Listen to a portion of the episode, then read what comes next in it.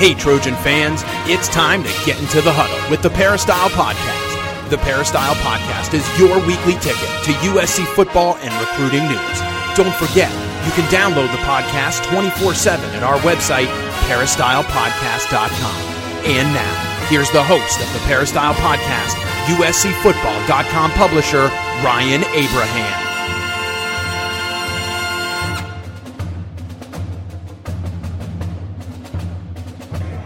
All right, everybody.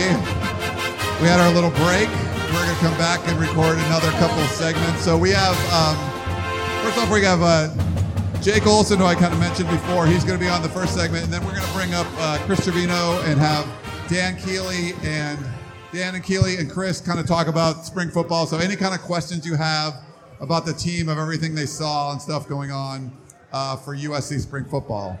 But uh, really excited to have uh, Jake Olson. We're actually going to be doing an event together on June 25th, so make sure you stay, you pay attention to that. Uh, his company Engage is doing a great job, so we'll we'll give you a lot more details of what's going on with that. But if you don't, so new panelist Dan Weber, he's been a beat writer for USCFootball.com for how Ever. long, Dan? Forever. Forever. Ten years or more, or how long? Nine, I think. Nine years. Okay. Um, and Keely, you're. Hello. We, uh, so there's a there's a lot of background noise. So please, when the guys are up here talking, if you guys can kind of just keep it down and stuff when you're in the back, so make sure everyone can hear. Yeah, we it's, it's shushing. Quiet coyote. Yeah, Thank you. I know this is kind of a we didn't Back really to know what to school. expect because this is kind of a strange thing. We've never done anything like this before, like recording the podcast and stuff. But uh, I'm gonna step away and let these guys, let Keely take over things. I'm the if you mini guys have any questions, this microphone and stuff will be up here. But we're really excited to have Jake Olson in the house. So thanks, Jake, for coming. Yeah, so thank you, Jake, for coming Of in. course. We we love talking to you. I think the last time we talked to you was at USC's Pro Day, and you were raising awareness. Yes. Um, can you talk about that experience and what that was like for you? I know you trained for that. How was that experience like? No, it was awesome. I mean, uh, to be a part of, obviously, Pro Day was amazing uh, in itself, but to obviously be doing it for the cause I was was made it that much more special. And uh, a lot of hard work went into that, and I appreciated everyone's support in that. I mean, it was just so fun to see kind of people rally behind me, and it was just it was touching just to see people again donating and just getting behind what I was trying to do, and that was. Uh, Obviously, kind of weirdly enough, it gives me goosebumps every time I say it. But you know, obviously, uh, return and cure the cancer that you know took my eyesight. So it was, it was definitely um, it was special, and I again I just appreciate everyone who who participated in that and helped me do that. I remember you said that I think coming into USC you could only do three bench presses. Uh, well, no, I probably coming to NC, I probably can do zero. Um, but I was saying, I remember the first time I ever put 225 on a on a bar was my sophomore year when we were going to the Rose Bowl. As we were practicing, and I was just lifting that that uh, one December day while we were practicing for the Rose Bowl, and I put 225 on. I think I got like three, and it was just was felt so heavy. So it definitely, uh, you know, your body's amazing, amazing, amazing. Uh, being and it adapts, and you just got to train the right way. and for those who who forgot how much you did, how much did you actually do? Uh, I, I got 17, so, So- that was yeah. There we go. Well done, well done. So uh, we're going to talk about your USC career uh, in a little bit, but what are you, what is life like now for you? What are you up to? life life's good man it's uh it was, it was kind of weird not being you know at practice every day in the uh, for spring ball or kind of being around there but uh it, it, it felt it felt good it felt again different a little sad but definitely uh was, was it was definitely time to move on I, you know i'm doing a lot of cool things speaking a ton traveling a ton again i, I as Abraham, uh, ryan said have my uh, company engaged that's going really well getting back to golfing a ton so definitely moving along. Um, you know, for the four years there, definitely enjoyed every single second of it. But there was a lot of things that I had to say no to just given NCAA, you know, regulations and some other things that I just you know couldn't miss football for. So definitely take away football and it, it freed up the schedule and it wasn't it wasn't free for long. That's for sure.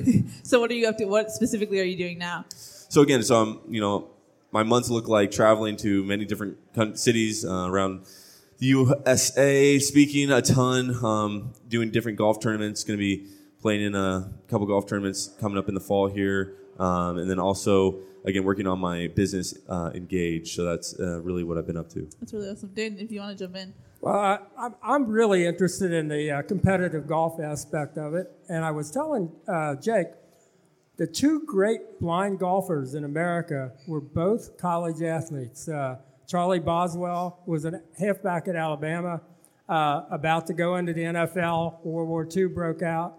He lost his eyesight in a tank explosion, came back, came back and, and learned how to play golf. Uh, then you had uh, uh, a guy named Peter Brown was the uh, leading scorer in the history of Tulane University, lost his sight. But uh, the fact that they were both college athletes, I think Jake is going to have, I think, a real opportunity in the Blind Golfers uh, Association and competition to bring, uh, to bring uh, you know, some great attention to that. Uh, Charlie Boswell got to be great friends with uh, Bob Hope at, at, at uh, actually at the first championship was at Inglewood Country Club. And so I think Jake is going to have the chance to, to really do a lot of good things in golf. no, I hope so. I mean, it's, it's, it's a really fascinating thing. I mean, um, you know, I think uh, disabled golf is kind of becoming a little more trendy, and that's unfortunately kind of well, not unfortunately, but it just it envelops a lot of different things from people, you know, golfing with one leg or one arm, um, and I think blind golf is kind of completely separate than that. And that you know, golf. Uh, trust me, I know. I know it'd be hard swinging with one leg, but there, there is something different about not actually seeing the balls. uh, I think uh, the lowest score, championship score uh, recorded by a blind golfer, uh, is 74 uh, at Mission Hills Country Club. Uh, how close you think you might be able to get to, to that number? definitely. I mean, you know, knowing my potential out there, I think I could definitely beat that one day um, for sure. So, you know, just um, yeah, definitely. so it, you know, it, it's definitely just trying to. I'd say in my four years of you know, I played four years of high school, obviously, and was you know, serious about golf. And then when I came to college, I was away from home, so I couldn't play as as normal as I wanted to, but kept definitely my swing loose. So now this entire spring, kind of getting into the summer here, is just kind of fixing my swing up, making sure I want it exactly how I want it, and going into shooting the scores I know I can shoot. And you know, I did get to play a lot of 18 in college, but there was definitely times in, in, in college when I'd come home on spring break or some other times where I'd you know get a club in my hand for a couple weekends in a row, and you know I go out there and shoot maybe a 39 or 40 on nine. So I mean, you know, there's definitely uh, again I've seen my potential out there. I think I could definitely, as, as long as I work hard at it and continue to work hard on it, see it, see it just keep dropping.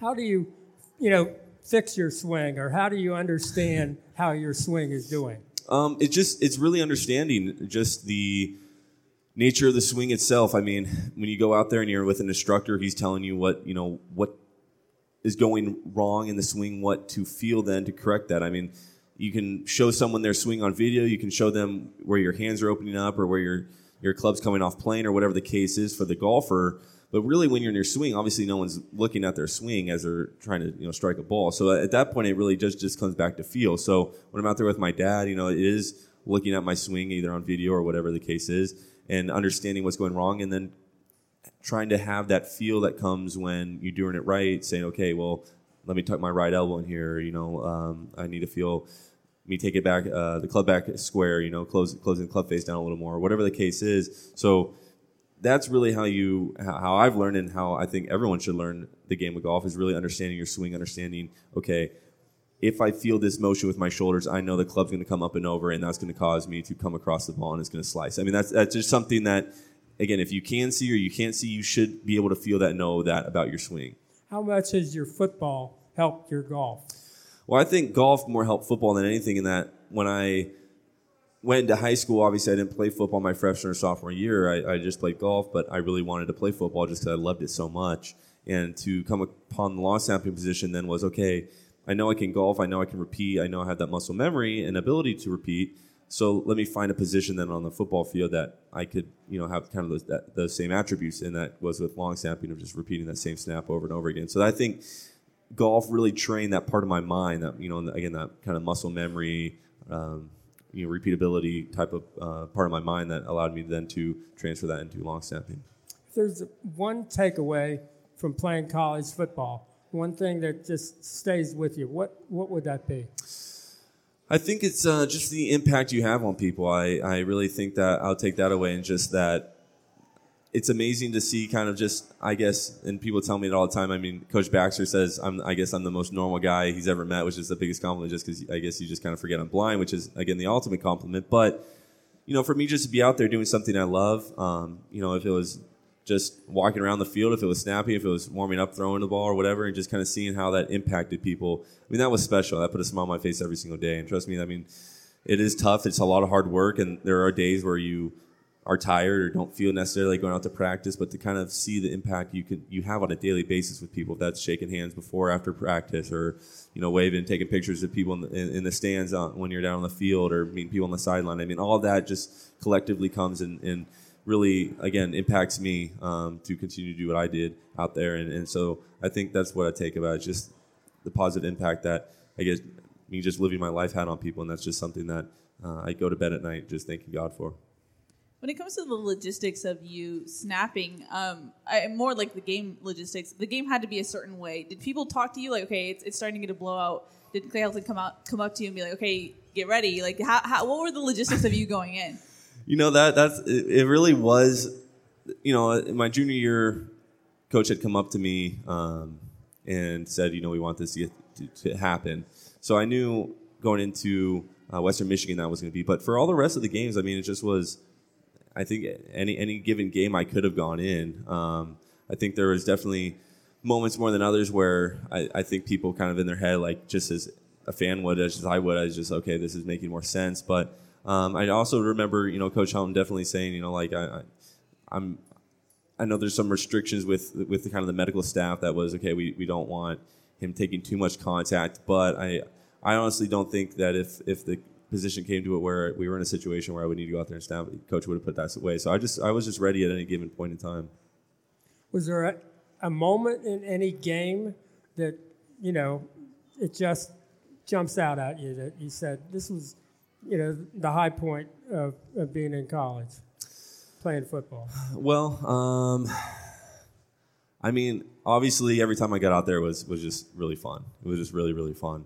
Um, but I think winning that Rose Bowl was very special. Um, you know, growing up watching SC play in the Rose Bowl, as we kind of talked about here today, is just very special.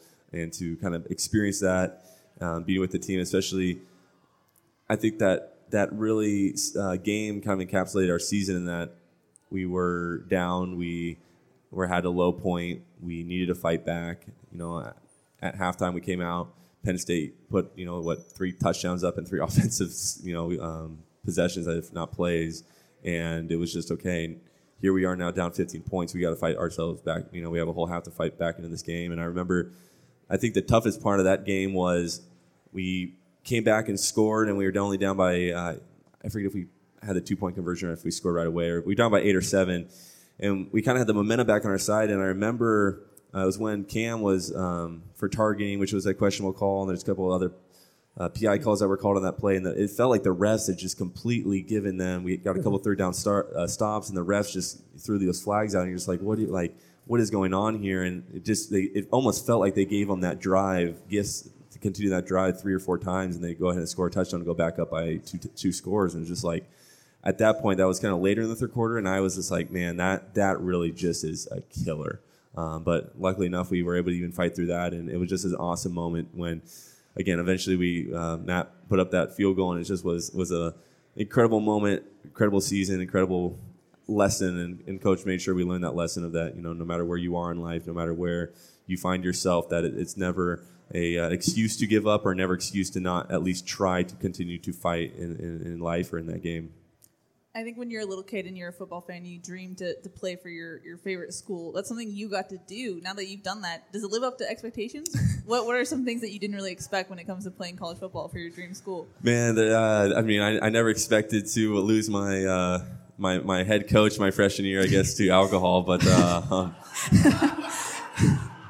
I didn't know. So, you know, I come from Orange Lutheran. Um, you know, I, I played private, you know, Lutheran school. and So I come to USC, you know, first time kind of, I wouldn't say the real world, but just, you know, kind of more secular world. And I, you know, my, you could kind of tell sometimes coach was feeling it. And I just was like, maybe this is how college football is, I guess. I, you know, I don't know. oh so, you know, I think that was, but no, I mean, there was, there was a lot of ups and downs. I mean, playing at SC, I, I recognized what I was wearing. I recognized I had, that emblem on my chest every time I, I, put it on a jersey, and it was just very special knowing, as again, as you talked about a little kid in that stands, kind of, you know, having that revere, uh, that you know, that that respect for that, uh, I guess, that emblem out there, that, that sign, that SC and so it was just very it was very respectful. It was it was very it was an honor. It was a privilege um, just to be out there. And so I think if it was again not making a bowl, if it was going to the Rose Bowl, if it was winning a Pac-12 championship, if it was you know going to the Cotton Bowl, whatever the case is, um, there was a lot of great moments both up and down. That you brought it up, so I'll, I'll follow up. that that famous Sunday practice where uh, coach didn't make it to practice. Did they tell you right away? Coach isn't here. Uh, We're looking for coach. Dan.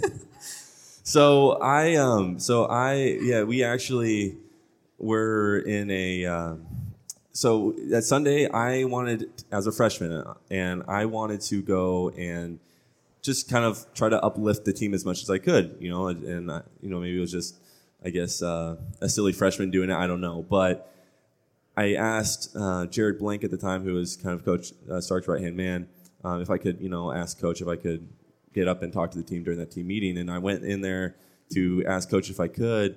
And I, you know, you could kind of tell he was feeling a little bit. And I was like, I, I don't know, I don't know if this is the best thing, you know, whatever. Which made me really kind of sad because I remember on that salute to Troy my freshman year, coach had come up to me and he talked to me for like 45 minutes at that thing. Um, and I could tell he's feeling it. And like, I was, I almost went up to Pat Haden was like, "Hey, like I don't know if coach is like okay or not," but I'm like, I Oh, no. like I, I'm like I'm a freshman. I didn't even join the team yet. Like I feel like that'd just be way out of bounds. Um, so again, I was like, kind of like I don't know if I should tell someone. And then sure enough, we come into the team meeting, and unfortunately, that was the case. But I mean, you know, Sark was wasn't he really was a um, a good coach. I mean, I, I don't want to you know say anything bad about him in the sense that Right. pe- people do fall to that, that disease, and it's, it is a sad. He was going through a hard time with his family, I know, and so unfortunately that was the case. But it was it made it made definitely now talking four years later, it did make for some good uh, memories and good comedy. That's for sure. So Um, now that we've opened Pandora's box, I think I'm going to close it again. Um, what was your? Um, this is probably a dumb question, but when you were around the Pete Carroll era, did you ever expect to come back and, and play on the team and inspire no, as many people? No, you did? I didn't. I, I really didn't. I knew obviously I, I always wanted to come to USC. I think I had USC as my college, um, like on my Facebook from eighth grade on. So, so I uh, I definitely wanted to come to USC, and I knew obviously just the relationships I made during that Pete Carroll era with the football program that I would be part of the program at least in some regard, and I, I didn't really know what that would look like, but I just obviously had a lot of relationships there still, and um, to again have Coach Sark kind of tell me as uh, I was up there my senior year of high school visiting the, the team um, as a recruit since I played you know high school football and tell me that you know hey you planning on coming here right? And I said yes. And he goes well, would you, would you have any interest in, in snapping for us on the team? And, and that was kind of like oh my gosh I didn't even know like that was a possibility you know? I, I knew I could snap I just like again didn't really think that was a possibility for some reason and so he put that in my head and I was like I, this is, has to happen now so um, it was it was a great blessing and I'm, I'll be forever grateful for you know again Sark and Pat Haden and all those guys who J.K. McKay who uh, you know had that idea and let, let me come on and, and play for the Trojans. How valuable was it that as a young, you know, young kid, you got to go to USC practices, you got to see, you know, the field and what it looked like, and you know, to go through it. Then later, when you couldn't, how much did it help you to know this is what it looks like, this is what it feels like, this is what you're part of? Well, I think it was it, in hindsight, it's more special than I even imagined it when I was there with them at you know during that time. I mean, obviously, I was going through a really dark time in the sense I was 12, losing my sight, and realizing the magnitude of that reality. And so, being with coach, being with the players, made it made the world of difference for me. I mean, it was where I found peace. It was just a very happy happy moment and happy place in my life again in a, in a reality that was very kind of dark and grim. And so to then look back on it six years, you know, later and say, well, walking down the Trojan walk, holding Coach Carroll's hand, being in that bus, being in the team hotel, being in the locker room. I mean, I would have I would have never known what that would have looked like if you know I never really was um, there with that team when I was 12. So just kind of having that those memories in my head. I mean, every time I walked on the field, down the steps, and went in the locker room, I, I knew what that looked like. And I, I you know, I, I don't know if it makes the world of difference if I didn't know what it looked like. I'm just saying it just was. It, it makes it that much more special, and it makes it just what Coach Carroll did that much um, more of a, again a, a significant part of my life. Who were your favorite USC players growing up? Again, well, I know I don't know if Kayla is still here, but when I came to SC when I was 12, it was Kris O'Dowd, um, and there you go. I don't. He's in the back. There you go. I remember. Um, so Chris, Chris was a a uh, junior at the time, and I come to practice. It was they just had finished beating Cal, and so it was, I don't know. It was October seventh. I don't know. That's like four or five games in the season, and the coach Carroll gets up there and says we have a special guest. He must have obviously told them I was coming. So he goes, you know, we have Jake here, and the whole team starts chanting my name as I walk down to the front of the room. And then he goes, you know, Jake has a favorite player on the team, and there's, you know, of course they're thinking maybe it's Barkley, maybe it's you know Ronald Johnson or something. And they go, and it's Kris O'Dowd, and the whole the whole team goes, who? Like who? Who? I don't like. He's moved up to the front row now. Yeah, so Chris, just like that, comes running up, all you know, jolly, and he picks me up and he brings me back and makes me sit by him for the rest of the special teams meeting. And so that was, uh, yeah, yeah. Uh, So it's funny. We actually have Kris O'Dowd here in the audience, so we thought we'd bring him up here and like you know, this is sort of like a. And it, I thought Jake like told Chris like, "Hey, we're gonna have this event," and like Chris just RSVP'd like kind of randomly. So I'm like, "Oh, this." I should have surprised you. I didn't should have told you guys that uh, he was coming, but Chris, we gotta get you up on the golden microphones. Yeah. yeah, come on, Chris. I, I, I, I have am ta- on the golden microphone. I have tabs on Chris. I know where he is. And, uh, What was that like? he feels my presence. Chris, what, was I want to grab him and have him sit by me over here once again. what was that like for you when he said that you were his favorite player? Oh man, I mean, I don't know if anyone's been throughout USC, but you know that uh, that wall where they have the ESPN front cover Trojans. Like that was my moment. That's what I felt. I, I thought it was a joke, and I'm looking around. I'm like, me? but I'm gonna take it where it comes because not a lot of people uh, really had some big uglies as fans. But uh, I'm happy he chose me. Knowing Jake when you did then, is it was it uh, probably not surprising to see what he's aspired to now? Yeah, not at all. I mean, just uh, the way that he carried himself as a young man and the way that he looked at life. Um, I mean, it's it's funny he says that were his dark days, but those were in mine as well. Uh, he was a huge learning lesson for me in life and dealing with my injuries, and just put it in perspective with how minute that really was, um, and it helped me grow from it. And you know, I'm it's just it's just one of those things where in life you meet a certain amount of people and you connect and. Um, you know, I, I, I had the privilege of, of meeting Jake Olson, and so I'm very grateful for that. Yeah. As a former college player, can you put into perspective what it is that he accomplished? The fact that he could do what he did. Can, you know, Oh, I mean, I you know, I look I look right and I trip on something. So to be honest, I mean, I'm just I'm I'm I, I, it takes I take a step back, but I also look at the accomplishments and what he has going for him in the future. Um, the fact that he was able to snap a ball, I feel is that is that that's the smallest um, accomplishment that he's been able to do because he's about to just you know take over this world and and show everybody his grace and his presence and, and what kind of person Jake Olson is. I never was nervous out there knowing that uh, I had that magic of the 61 jersey on me. So, you know, I, I, Oh yeah, I know. When I saw it in the jersey store, I was like, okay, I've made it. That's great. That's great. Jane, do you have any other other questions? No. No. Yeah. Fight on, everybody. Thank you. all right, Chris. I guess one more, one more question. What does your summer look like? What does your schedule and you know where are you going and where can we look look to see you? Well, as again, I you know June I'm traveling to five different cities. Um, July I'll be traveling to three. August, and I'm still filling up. It looks like at least three now, and so um, you know definitely definitely traveling. I know one of the things that we tried to fix is that just from I guess getting my name out there was people trying to find a way to reach me, try to get in contact with me, try to you know have me come speak you know to whatever they were trying to put on, and there was there really wasn't a way a, a clear avenue where people would do that. So that's one, one of the reasons why I created my business. So I mean, you can go on my social media um, profiles, and I have the link there. It's, it's just Let's Engage, but you can go to letsengage.com as well, and that's where you can find me and um, you kind of see see what I'm up to. And also, again, you know, I know that um, a lot. Of, Ryan kind of obviously talked at my golf game, and you know. Uh, I just had a good day with him, I guess. No, um, but you know, I, one of the cool things with Engage as well is I, all of our talent offers customizable experiences. So I, I actually do have, you know, like a golf experience listed. So, you know, if you want to book me to go play around a, a golf with you and your buddies, I would love to do that as well. So, I mean, there's a lot of cool things you can do. So, um, you know, letsengage.com is, is where kind of you can find me and contact me.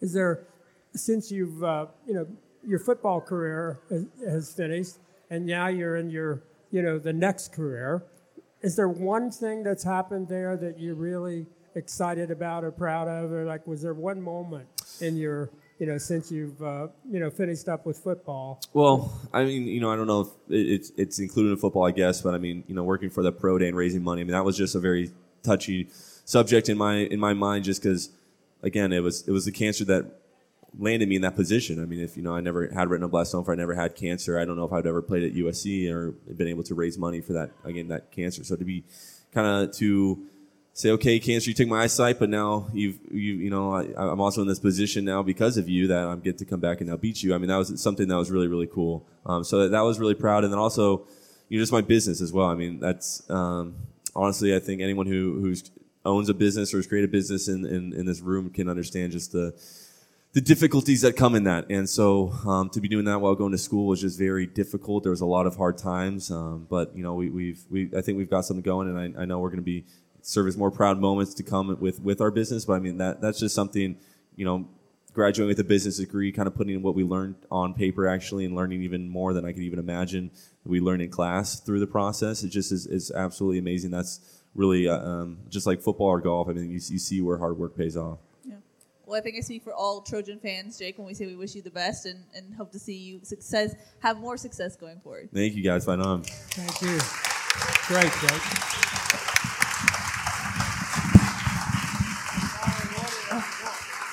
Oh wait, hold on. We, we have actually fan questions. Sorry about that.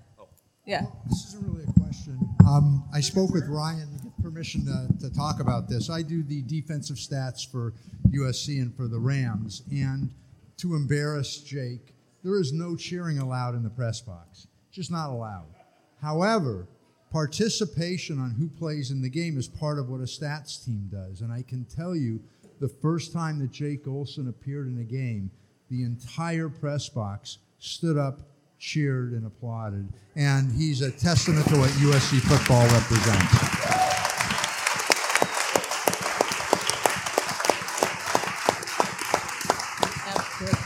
Already.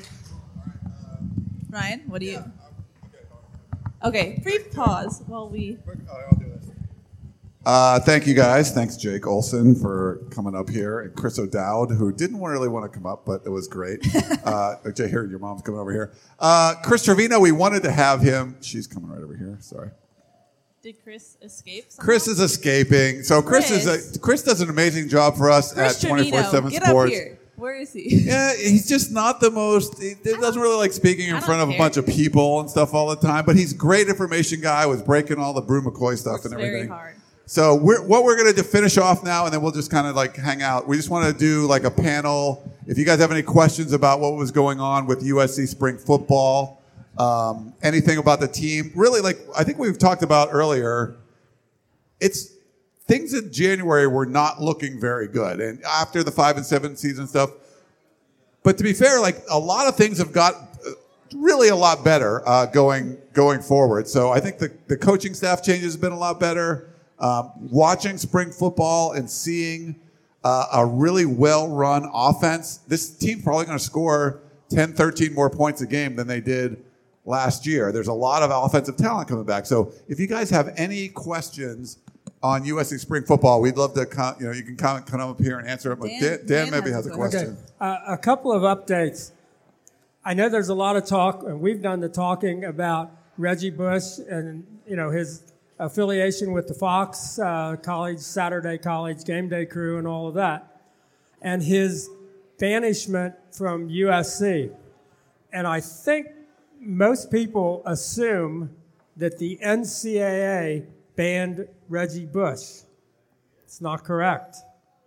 USC banned Reggie Bush. The, N- the NCAA followed up in the penalties by saying USC better keep him banned or we'll give USC a show cause penalty. Now, as a result of the Todd McNair case, show cause penalties are illegal in California.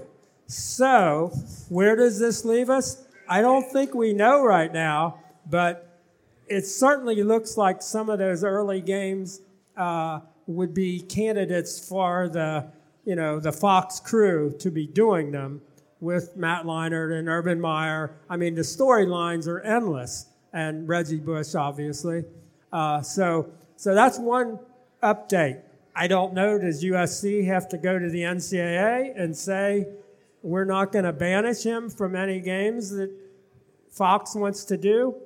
I don't know. But uh, the second one, I think Bruce Feldman made the good point about the money difference. I think we found out yesterday something we did not know. The Pac 12 is basically distributing about $31.3 million per school. Yesterday it was revealed that the Big 12 has gone to, for this year, more than $40 million per school. And you're talking about schools that are in places like Lawrence, Kansas, and Lubbock, Texas, and Ames, Iowa, and Manhattan, Kansas. And on top of that, Bruce was correct. Those schools like Texas and Oklahoma and West Virginia keep all of their local rights. So that for Texas be another $15 million a year. For uh, an Oklahoma, probably 10 million. For West Virginia and Iowa State, seven or eight million. So now they're also the Big 12 is going to be almost $20 million a year per school more than the Pac 12. You almost get to the point where do USC and UCLA have to say, we just can't get there Yeah. from here. Uh, it's going to be interesting. And for USC fans, they may have to suck it up a little bit and say, maybe USC and UCLA have to go together and just say, what would the Pac 12 be without Los Angeles, without Southern California? Because we keep hearing from the Pac 12 or from USC that, yeah, we'd like to tell the Pac 12 that we don't want the nine game schedules because that means five road games in the Pac 12 every other year. But they just aren't listening to us. Well, there might be a way where you tell them that they won't be playing in LA at all if uh, you know if you don't want to go to an eight game schedule. I mean, it's just and the the thing that keeps coming up, and I thought Bruce brought them up really correctly about coming up with the answers. And I'm going to say this a million times: you can't come up with the answers if you don't even know what the questions are. And the problem at USC is I don't think they know what the questions are, what the possibilities are. It's really difficult to come up with the right answers. But now that the Big 12 has gone where it's gone, that's putting a whole different kind of uh, financial pressure, I think, on the Pac 12. I mean, that they did until last year, they didn't even have a championship game in the Big 12. They don't have a network, and they're just rocketed past USC. Uh, something's got to change, or past the Pac 12. Something's got to change. The big limitation there is that third party rights, where the Pac 12, not only do schools don't have it, but a lot, they had to like buy them out. Yeah. So it was really, so for the Big 12 to still have those rights, it's really just, it's, it's a, a have and have nots right now. And I, you know, you talk to some people are like, eh, it doesn't really matter that much. But when you're talking about hiring assistant coaches and, and things like that, I think it's really going to be a big deal. So that's why I asked Bruce about, hey, is there a possibility that like USC, UCLA could try to leave, or could USC try to go independent? Just the threat of that, I think, would put USC in a better light. Just right now, USC just kind of gone along with the program. Yeah, we're the same as Oregon State. And you're like, that doesn't make any freaking sense to me. So, but that's that's essentially what it is right now. Well, we have a question. here. come on up here. We got to come up to the microphone. mic. We got yeah. the golden mic. Dun, dun, Yeah. Yeah, I want to give a shout out to uh, Alex Parsons in the back back there. Is he still here? Is? Yeah, it's okay. So you guys remember? So you know, we talk about Kris O'Dowd. He got all that the credit and everything from Jake Olson, but Alex, who was the right guard during that time? He's just got you know he's lost like seventy five pounds or something back there. So thank, is it about that? Shout out to Alex. Thanks, Alex, for coming out. Yeah, Okay, question on the golden mic. Yes. Well, I guess there's two questions now. First, we got to on, give your name and everything first. uh, Chase McWhorter. So I Yes. played. I played. I played with Oh, Alex. yeah. Chase Chris. played at USC also. Yeah. walk on, walk on. I didn't play. this one we were good, so I didn't play. Uh, first Got a big ring though. That's good. Yeah. Fir- First question on the Pac-12 thing. Don't you have to have some sort of bargaining power to threaten to go independent? Well, I think the bargaining power If you're power, five and seven, you can't really bargain. I think the bargaining power, yeah, obviously USC's got to become USC, but the bargaining power is Los Angeles. And if you, you know, the schools, for example, say we're going to keep the nine game schedule because we want to be playing an LA school and playing in LA for our recruiting every year. And LA, the LA schools have one thing to say is maybe you won't be. Okay? So I think the Big 12 would take USC and UCLA in a heartbeat. Yeah. They're only 10 teams. So they would take USC and UCLA just like that. oh, so it's them going, not going independent. It would be. Uh, the other option is to go the Notre Dame route and to try to work out, let's say, a deal like Notre Dame has with NBC.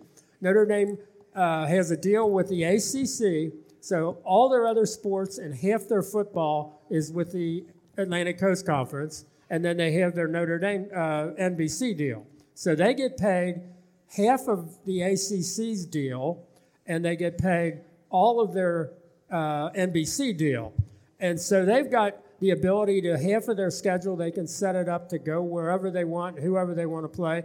They agree to play half of a conference schedule. I think that might be the model for USC where you would say, we'll stay in the Pac 12 for all our other sports, and we'll, we'll cut a, we'll, and we'll give them a half a schedule. But we'll, we'll control the rest of it and we'll cut a deal with somebody like an NBC or a Fox or whatever. I mean, it, it seems to make sense. NBC's done really well with Notre Dame, but they only get the home games.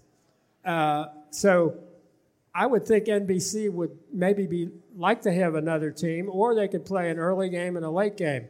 I think it would make a lot of sense. I just think USC has to explore all those possibilities, but they absolutely have to become USC again. I mean, yeah, without a doubt. And then the second question. So this would be like to the audience too, with Bru McCoy. Sure. So does anybody here find it a little disturbing how much we pander to athletes? That this kid left based on what we can assume is a coach leaving, and then he comes back. Wouldn't you think is if the big issue is culture? I mean, that's been the Lynn Swann referenced it, discipline, all that. If you're talking about culture, and a kid comes there, signs the contract, everything, leaves, and then wants to come back because he's homesick. I, mean, I was homesick when I was 10 when I would move to Chicago, not 18 years old. Some spice. So, does anybody else think that maybe at the very least have him come back as a walk on? You got Jake Olson here as a walk on. I was a walk on. Clay Matthews was a walk on. Troy Polamalu. But you let this kid come back. I mean, that if you're trying to change the culture, I think Well- you've taken a step backwards with that one. I think- Interesting, Chase. I think, All right. I think Bru left because of the culture. I think he he was there because of his buddies and because of the you know USC was always the school he was going to. I think he got there and he saw the dysfunction, and within a couple of weeks, and he wasn't wrong. There was a lot of dysfunction going on, and he said, "Hey, I'd like to have a chance to maybe win a national championship. We just won one at Modern Day, and that's kind of so he went there. I think what his returning isn't so much, you know, you hear the homesickness. I don't think he'd be coming back if he didn't think USC's got a chance to be pretty good. And that's his buddies telling the same guys who were saying, I don't know what's going on here. We don't have to show up for weightlifting if we don't want. And I don't know who's in charge and what offense are we going to run? I don't know. All of that was going on. And so I can almost respect him for saying, I'm out of here. I'm going to go somewhere where at least they all know what the hell they're all doing. And then I think it's a, a commentary on, on what's going on at USC that his buddies are telling him, we're going to be pretty good. And I do think they're looking at, to be honest, and you say this is crazy, they're looking at what happens in that 2020 season where USC opens against Alabama in Texas, which will be interesting. Bru McCoy's first college football game could well be in the state of Texas at Arlington Stadium against Alabama. And they're thinking with Bru and Kyle Ford and Amon Ra and uh, JT Daniels in his third year. I know that's what they're thinking that we can get the gang, you know, kind of get, get them back together again and we're moving in the right direction. I think it's a big uh, uh, vote of confidence for Graham Harrell and what Graham Harrell brought in the spring. I mean, they didn't look anything, I mean, they were better every day in the spring than they were in almost every game in the fall. They, things have changed that much. So, Yeah. But I, I'm willing to go with him. I think he wants to be good, and he wanted USC to be good, and that's I think what it's saying more than the the homesickness is kind of what they're saying because I don't think they want to say we don't like Texas or whatever. They're just they're letting that stand. But uh, but I think it's more of okay. Look, USC looks like it's got a chance to be USC. Yeah. Thanks, Chase, for coming out. Thanks, appreciate it. Thanks for question. coming. I didn't know. Yeah. You know, you can play football, USC, walk on, whatever. Like you've gone through the practices, the meetings, all that kind of stuff. It's awesome when guys come out, the former players. We love that because they've gone through things that all of us have not gone through. We see them in practices and everything, but it's very cool. So thanks, Chase, for coming out there. Keely, what do you got going on? Oh, I was gonna say, can we just bring up Gerard? He can switch with me. I want to kind of hear the differences because I've done instant analysis with both these two, and Right. they have different opinions on how spring went. So, can we get a little bit of a? Oh, you a- want Gerard up here? Yeah, I think we All should right, have we'll get some Gerard Gerard come up up here. Gerard came all the way from Chino Hills. Who who came the furthest? Did anyone come farther than Chino Hills? Where's that? USC. That's not farther than Chino Hills, Nick. Nick, what, what, where are you guys going? Covina, is that further? No, Corona? Corona is. Is Corona further than Chino Hills? I don't know. Inland Empire, I just don't know. I'm just not. I'm, I'm not familiar with these things. Yeah, Rancho is. Uh, Where? Monterey? I know where that is. That's way the hell up there. Menifee? Yeah, Wow, Menifee's Huh? probably the I'm farthest. screaming? not if father. Sorry. Well, Menifee wins. uh, Sir Eric of Troy, he doesn't count. Like he came, actually, he came in the studio. All right, well, we got Gerard up here now. So if anybody has any questions, we'd love to. If you, even if you weren't a former player at USC, you can come up and ask a question. Yeah, go ahead. if you weren't a former player. But half the room is former players. This is great. And, and stealing some more time out, and I'll be really quick. First of all, I watched many of the spring practices, and they looked great. I thought a lot of energy around the team. A lot better. But the, t- the question I have is, I was a little bit surprised when we got to Texas last year, and I went in. They're serving beer in the stadium, and I read yesterday, the day before, that the SEC has now started to allow alcohol in the stadiums, and I wonder what the thought process is about the Pac-12 allowing alcohol in the stadium. Interesting. So when did that uh-huh. stop? That stopped like Yeah. 2007 or 8 or something, I think. It's been a while, more than 10 years. And I know, like at the Coliseum, there was a, in a lot of places where they maybe play NFL games or used to play NFL games or were going to again, I think they wanted to differentiate between how the crowds were and how things were handled with the crowds and all that. I know uh, in the SEC, at least four schools are saying they're not going to do it.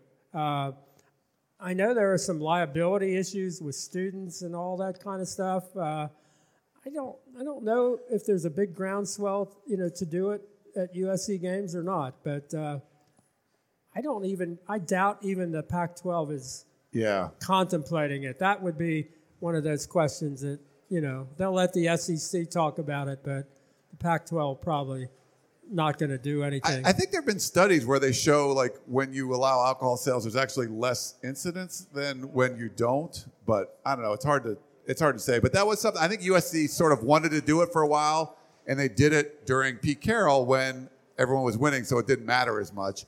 And now, but everybody's seeing a drop in attendance. I think one of the main reasons the SEC is looking at it is because it's way easier to stay home and watch on your couch with your HD TV and in your bathroom right there. If you allow alcohol sales, beer sales, or whatever, I think it does make it. But I haven't heard anything specifically. Yeah. yeah, I mean, I think the big Yeah, revenue too. the big Revenue group that they're trying to address they're, they're trying to get the students there. And the problem is, if you're getting the students there with beer sales, Yeah, that's probably know, not the reason You you got some that. issues. So, but I think that's one of the things the SEC's been trying to uh, address is how do we get our students to keep coming to games? Yeah. Yeah, no, there. Yes, There- there, there's arguments where like if you can't buy beer at the game, you get really, really drunk before you go to the game. So and they try to sneak beers and stuff. So that I think that's why some of the studies are.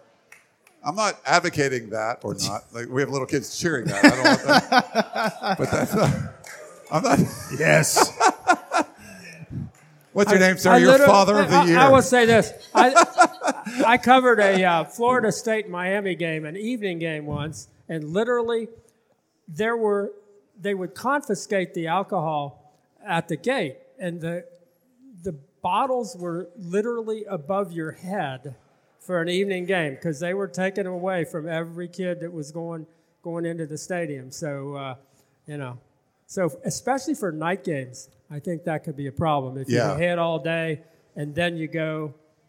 Yeah, so I remember being overserved in the Coliseum a few times, you know, and uh, I think one time it was a Notre Dame game, like in the rain, and they ran out of beer. So I was with some buddies, and we bought a bottle of wine. They poured in like a plastic kind of container, like I don't know, it was like a little like milk jug, and we were drinking wine. It was pretty good back in the day, but you can't do that anymore. So I don't know. Now I work, so I can't do that stuff. But back that was when it was fun. All right, Gerard, we, we got you up here since you know Keely. yeah, wanted to Keely kind of. Uh, She bowed out. No, Ke- thanks, Keely, for doing all the hosting duties and stuff. You're amazing. Yay, like Keely's Keely. great. Keely's a great job. Yeah. And everybody, for, and thank for, thank all of you guys because this is cool. Uh, you know, MD3 came up to me like, "Hey, we should do an event." We've done some different events, and it was sort of like, "Oh, you know, I don't know, June. Like, team was five and seven. I don't know if people really come out." So this is great that people were come out. We got former players. It's fun. It was, it was a fun group, and uh, I'm, gr- I'm glad we could like record a podcast like this. This is fun. We've never done anything like this before, so it's pretty unique. And I think we have a question. So, like, say your name. Thank you. great segue. Yeah. Steve Maxinoff. Turn them up. Oh, sorry about that. Steve Maxinoff, class of 77. Um, question for Gerard Martinez. Yes. Um, you know, SC has a long tradition of recruiting four and five stars, but Clay Helton has really not been pulling that in. He, he seems to be content with two and three stars. And is that going to affect the, do you think, the, uh, the ability, the quality of our teams? Thanks for the question. It probably will. Uh, USC is obviously in an interesting spot because they brought in an offense which traditionally has not necessarily depended on for five star type talent. Uh, this is an offense that has been, you know, sort of developed over the years. Texas Tech, Washington State. They're not running that exact type of offense. It's not the Washington State air raid offense. Um, they do run the ball a little more. They're doing a lot of 11 personnel. They do use the tight end, although he's split wide in the Y. Um, so it is, uh, I, I think, uh, offensively, just speaking with that specifically, the focusing on just offense, you can't go after certain kinds of players, players that fit the system more than necessarily are just great athletes from a profile standpoint that you could plug in anywhere and say that guy is just overly talented. He's a great athlete. He's going to be a five star anywhere. So I think there is a little more leeway. I think we're seeing it at the running back position right now in terms of the recruiting.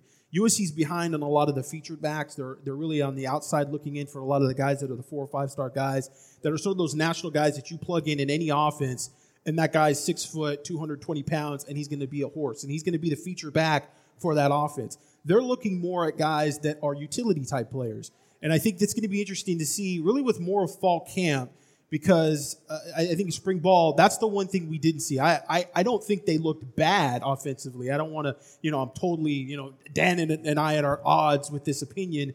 I just think that in terms of the offensive line and the running game those are two big question marks still. Uh, clay helton kind of talked a little bit in that last practice about how great the offensive line was and I was thinking to myself, what offensive line were you watching? Because I watched you guys on, on in goal line, and it took you seven downs to get into the to, to the end zone. We're not really sure what the running back position is going to offer in this type of offense. It's going to be out of the shotgun.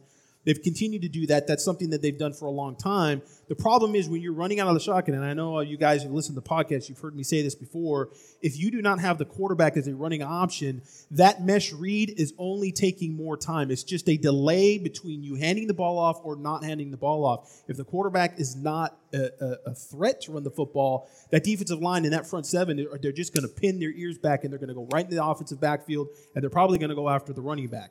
So that's something that we're going to have to see with this type of offense when they do the play action.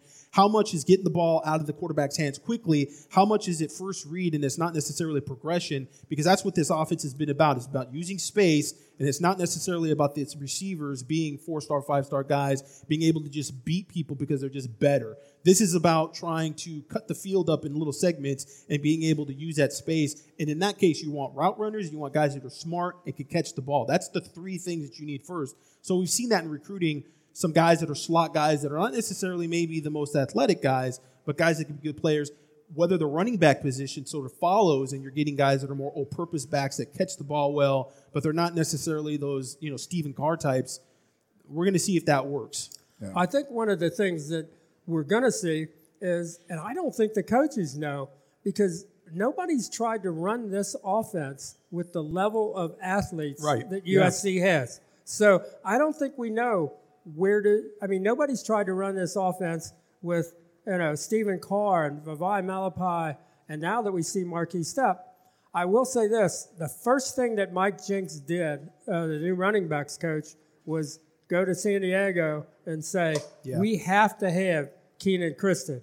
He's like the third, second or third fastest track kid in the country, and the second fastest in California history, and faster than Reggie Bush. What's that going to be like? Getting him the ball quick and turn it I don't think we know, and I don't think they know. I think they're like, wow, this is going to be interesting. Yeah. As far as the offensive line is concerned, this is what Tim Drevno said, and you've got to consider he coached Stanford with uh, Jim Harbaugh, went to, you know, coached the 49ers with Harbaugh, and, and coached Michigan with Harbaugh, who says this is the most talented offensive line he's ever coached. Now, they're not there yet, but he said in terms of offensive potential, he said he really, really likes what he might be able to get. Again, we're going to have to see how that plays out. Because I mean, I, I mean, we both came away kind of thinking, you know, with the running game on the offensive line I mean, do you do you feel confident in that yet? I, I, I didn't watch any practices or scrimmages where I felt like all the offensive line seems to really be coming together. I didn't I didn't come away feeling the offensive way. line pretty much for the whole spring. They kind of had the same five guys starting. We we thought there'd be more depth and more rotation. There wasn't as much. Uh, you know, we'll see. But we, I don't think.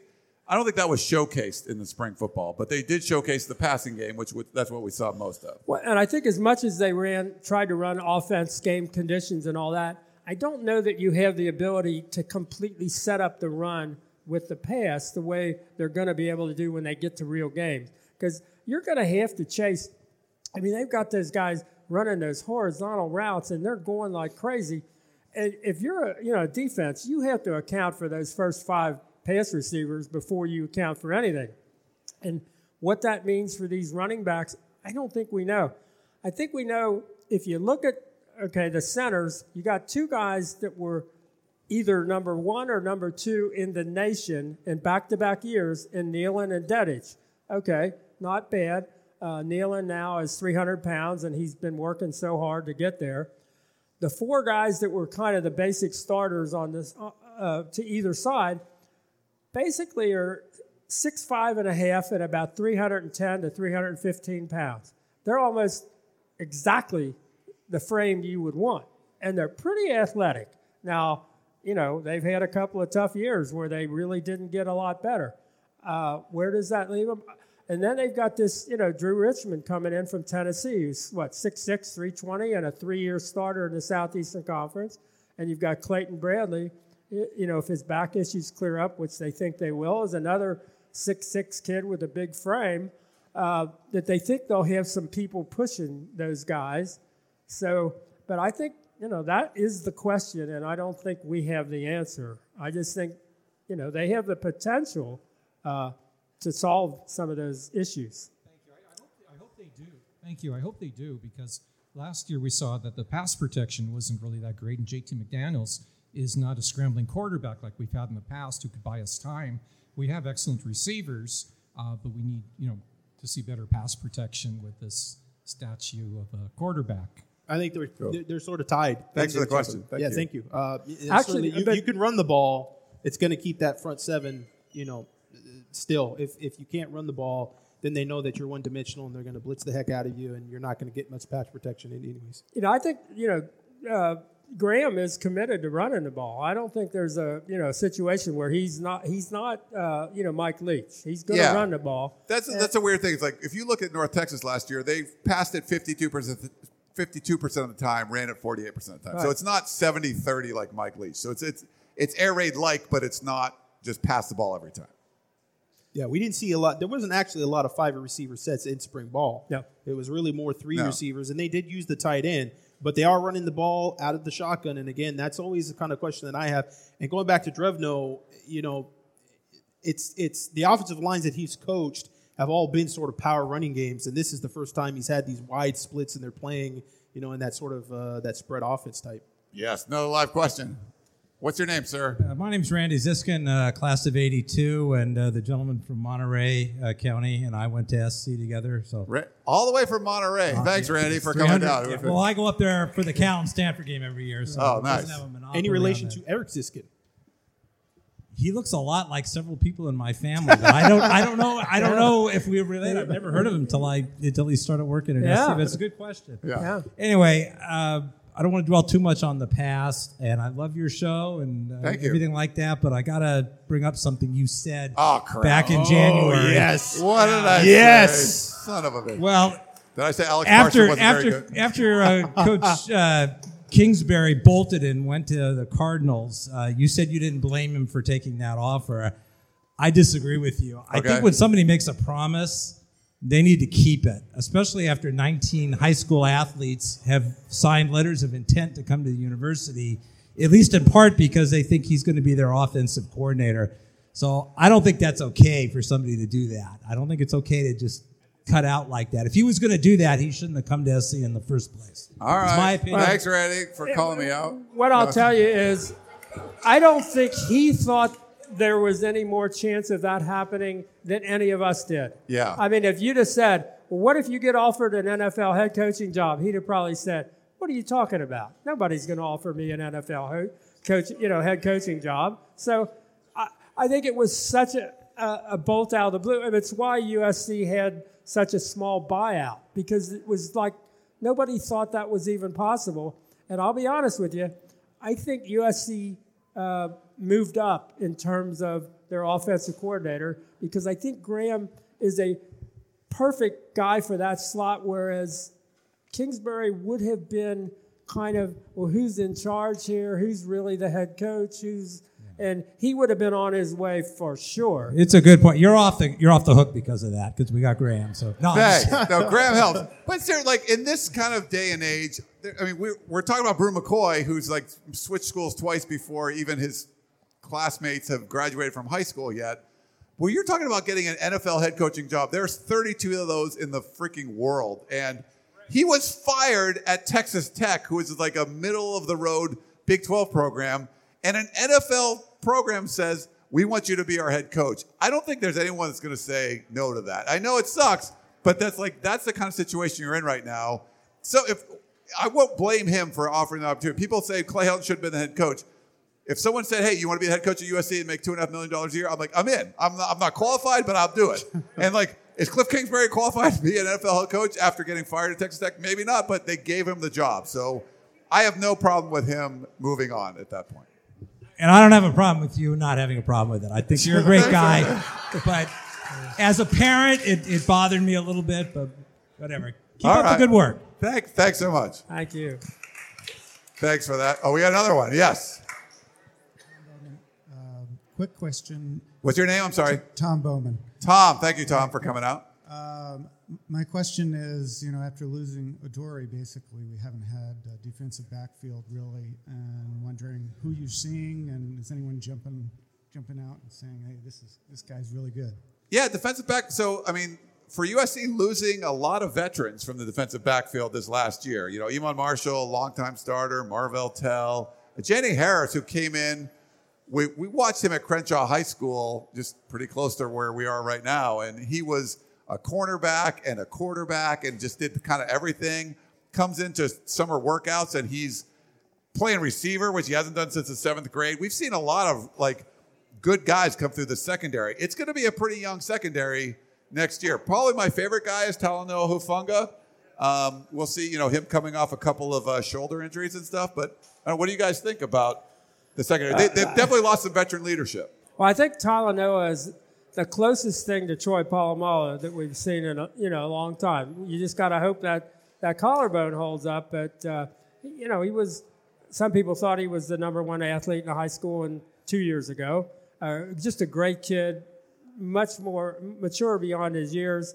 Uh, Isaiah Palomalo, if he can also stay healthy, is a big, tough safety. Uh, those guys, I think, are as talented as, as you've seen at USC.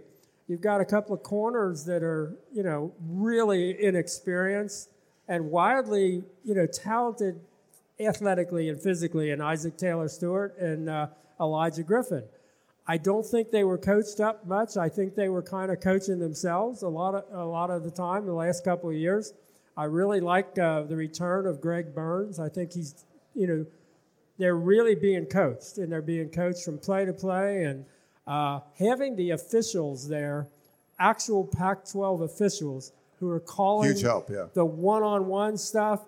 And a kid, you know, said, "Oh no, I don't think that was a penalty," and the, the, the official will walk over and say, "Look, this is how we're going to call it. If you do that, that's going to be a penalty. It's not, a, you know, in years past, they'd just be arguing. And the offensive guy would say it's interference. The defensive guy'd say, no, it's not. And they're blah, blah, blah, blah.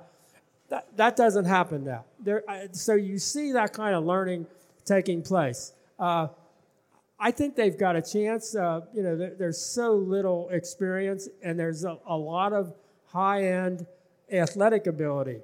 How that works out, I, again, it's an interesting year. I, I, just think there are a lot of things we don't have answers to. Any yeah. thoughts, Gerard? Uh, yeah, defensive backs outside of offensive line and running backs are going to be the biggest issue. Uh, the defensive secondary, they do have some talent there. There's not a lot of depth. They are bringing in uh, quite a few freshmen that are going to come in. I think Isaac Taylor Stewart's a guy that a lot of people are waiting to see. Can he be a guy? Can he develop? I think development is a key word, Dan. They've got to develop these guys. They've got base athleticism there in the defensive backfield, but they need to get some development. I think Iman Marshall really hurts them. He comes into USC, five star sort of looked at as a generational player, and he leaves as a fourth round pick. I think that's kind of an issue. I think that's sort of what a lot of kids are looking at when they talk about what school they want to go to. They're looking at Alabama, they're looking at Georgia, they're looking at LSU. USC's losing those players because those guys are going to those schools and they're leaving as highly touted as they came in, and that's an issue if USC's not developing those guys. So defensive backfield, you circle it. I would say one guy that I'm looking forward to seeing uh, that's of the new class that hasn't hit campus yet is Dorian Hewitt. He's running a 10.35 in the 100 meters, six foot, 185. Played for North Shore, Texas High School uh, in Houston, uh, one of the top high schools in the nation. So a guy that's played at a high level. Um, kind of interesting that you know U.S. Uh, Texas and Texas A&M didn't really go after him very hard. Um, so it's going to be interesting if there's some something there that we don't see, but on film, that's a guy that's got a lot of talent, got a lot of athleticism, and uh, and he was a guy that was calling defensive plays for one of the top high schools in the nation. So uh, I look forward to seeing him. All right, one more. I think probably one more question. We'll probably wrap it up. I think this has been we said we'll talk a lot. What's your name, sir? LC Eccles. LC Eccles. On wait, the- wait, on wait. look- What's the number turn- 31 significance for? Uh, that's my son, Hunter Eccles. Wait, your son is on the team? Okay. Um, He's always on. He watches our Tunnel Vision show. He's always commenting. Love So, it, love thanks for coming out, sir. No problem. I have a question for the gentleman with the class of 19. He said 77. He said that Clay Helt is not getting uh, four or five star players. If I'm not mistaken, the 15, 16, 17, and 18 classes were all four or five stars, and they were top five classes. No, you're right. No, yeah. So I don't understand this two and three star. He's getting the talent. It's just developing the talent is the problem. Right. No, I think you're. I mean, you're 100 percent right as far as like this last class that we saw for 2019 was since we started covering it, like the lowest rank, the most three stars we've ever kind of seen. But every all the classes before that, that hasn't been the problem. USC always brings in those four and five star guys. I think that's what was a little strange though, because this last class, the one thing USC always did well, didn't do as well. But you bring in a Bru McCoy, maybe a Chris Steele. I don't know. Then you kind of like both, you know, boost that up a little bit. But you're, you're right. I mean, to be fair, I was going to say that, but we had a lot of comments. To be fair, most of Clay Helton's classes have been, it, the worst is top 10. This was like a number 20, which is like outside of the norm. Yeah. Well, you know, going into last year, if you ranked the recruiting for the previous four years, uh, you had Alabama, Ohio State, and Georgia. And number four was USC. If you rank the rosters according to the, how they were recruited, USC was number four in the nation. So they, they've been recruiting. Yeah.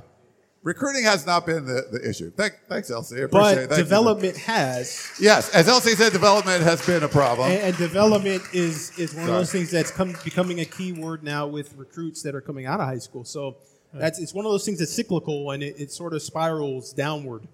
We have a question. We love your shirt, sir. I like that. Is it- There you that's- go.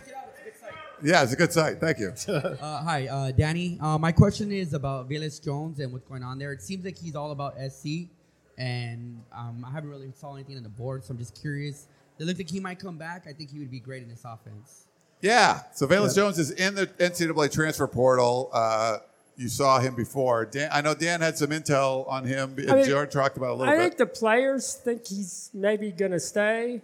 I mean, I think one of the issues, the uh, unintended Mm-hmm. consequences, as we've talked about, is there are a lot more guys that went into the transfer portal than there were scholarships available. Yeah. And a few schools, maybe Illinois, saved a lot of their scholarships for transfers, but a lot of schools didn't. Right. I mean, USC had far more guys enter the transfer portal than they had scholarships available. So, you know, I don't think we know how, how that's all going to work.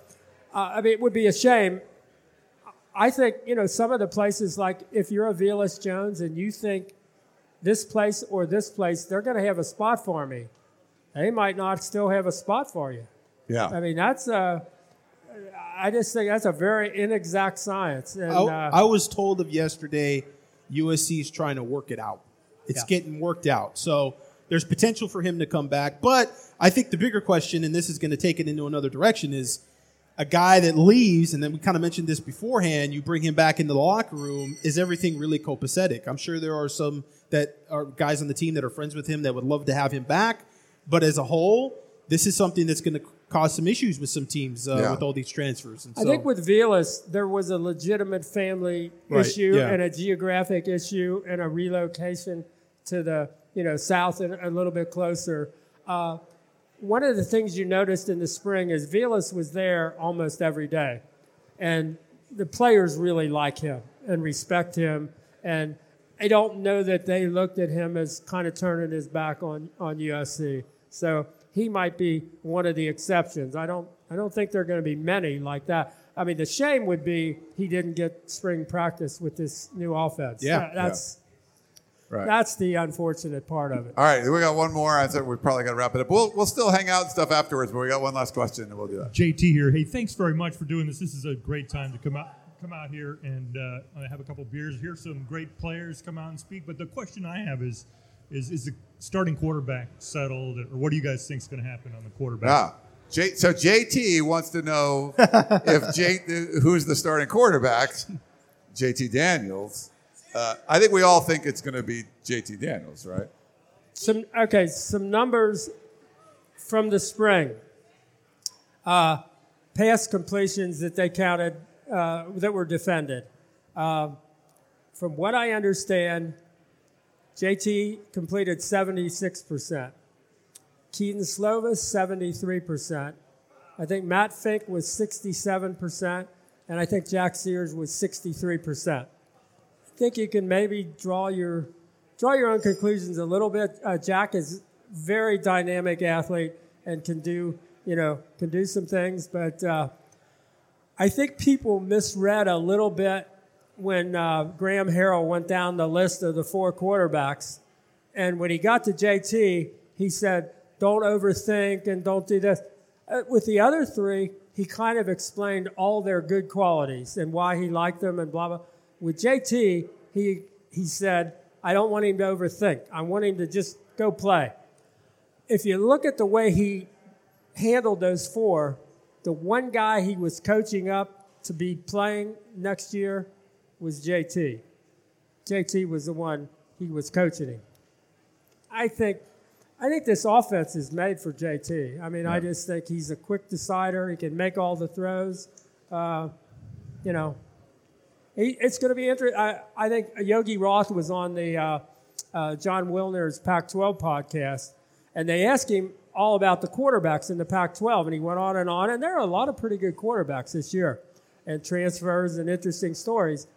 And he said he thought that the JT story was the most interesting story because of his skill set, because he can make all the throws, and coming from an offense that didn't know who it was and what it was trying to do. And a lot of the stuff came down on JT. Uh, and to now see him in an offense that does know what it's trying to do and, and practices it every day at full speed. Uh, I think he's JT's a really interesting story, but I think I'd be shocked if he's not the quarterback. And that doesn't mean it's a, a phony competition or anything. I thought they did a wonderful job in giving all four guys equal opportunities. And one of the reasons they were able to do that is they run so much offense in practice. But, uh, but I'd be surprised if it goes any other way. I Yeah. mean, you've got a, a kid with 11 college starts. Why would you go away from that? It, it, it doesn't make, you know, experience in a quarterback who's got all the arm talent in the world. I don't, I don't see how you go away from that. Yeah, and we, you know, we saw Jack Sears is a, a great athlete, but what we saw at USC spring football, at least what they were running for the offense, wasn't showcasing an athletic quarterback. It was about getting the ball out quick, throwing the ball to the right guy, and that, that just we didn't see any kind of opportunities where quarterbacks were running the football. So maybe that'll change in fall camp, and that would be a more advantage for for Jack Sears. But for what we saw in the spring. Uh, it was it was pretty clear to me it was JT Daniels. Because when you would ask Graham about the ability to run the ball, he would say something like, "Oh, that's nice." That's But it wasn't like this That's offense nice. is based around, it was like a zone read mesh kind of thing that Gerard was talking about, where the, the quarterback has to run the football. It's more about identifying what's going on. He doesn't want JT to overthink it. He doesn't want to like JT doesn't JT, JT Daniels doesn't need to know exactly what the defense is doing. He just needs to see, okay, I can see this receiver's going to get open here. I'm going to throw it. The receiver's going to run to grass, which is what they say, run to grass, and he throws them the football. And that's kind of what they want him to do. So Yeah, I mean, the overthink question is in the quarterback room, they every day go over what they're going to do, and JT would like take four pages of you know notes on a yellow pad. You know, they don't need to do that. JT, we're just going to just go out there and play. You don't need. You're not coaching it now. Unfortunately, last year JT probably had to halfway coach that offense. I mean, he was as much responsible for it as anybody. I think that's not the case this year. Yeah. Any thoughts, Gerard, before we? Uh... No, do we have any more recruiting questions? I want to get those. Wait, we got. I think we're done. No, we we're done. No more. I think we, we. I think we call the the. You know, if there's one last one, MD, do you have one more? Or no, we're good. All right, I think we're gonna wrap it up because we can still hang out and have. It's almost six o'clock. Holy crap! Yeah. we've been talking for three hours. But I just really want to thank everybody for coming out here. This is awesome. Thank you, guys. Um, so fun. Like we've never done anything like this before. And we had so many special guests and former players and fun people to come up here. My whole staff. Uh, thanks for all you coming out, and thanks to all you guys for, for coming out and asking the questions or everything. So we appreciate you. What, do you have a little question? Yeah. yeah. thanks again. Thanks so much.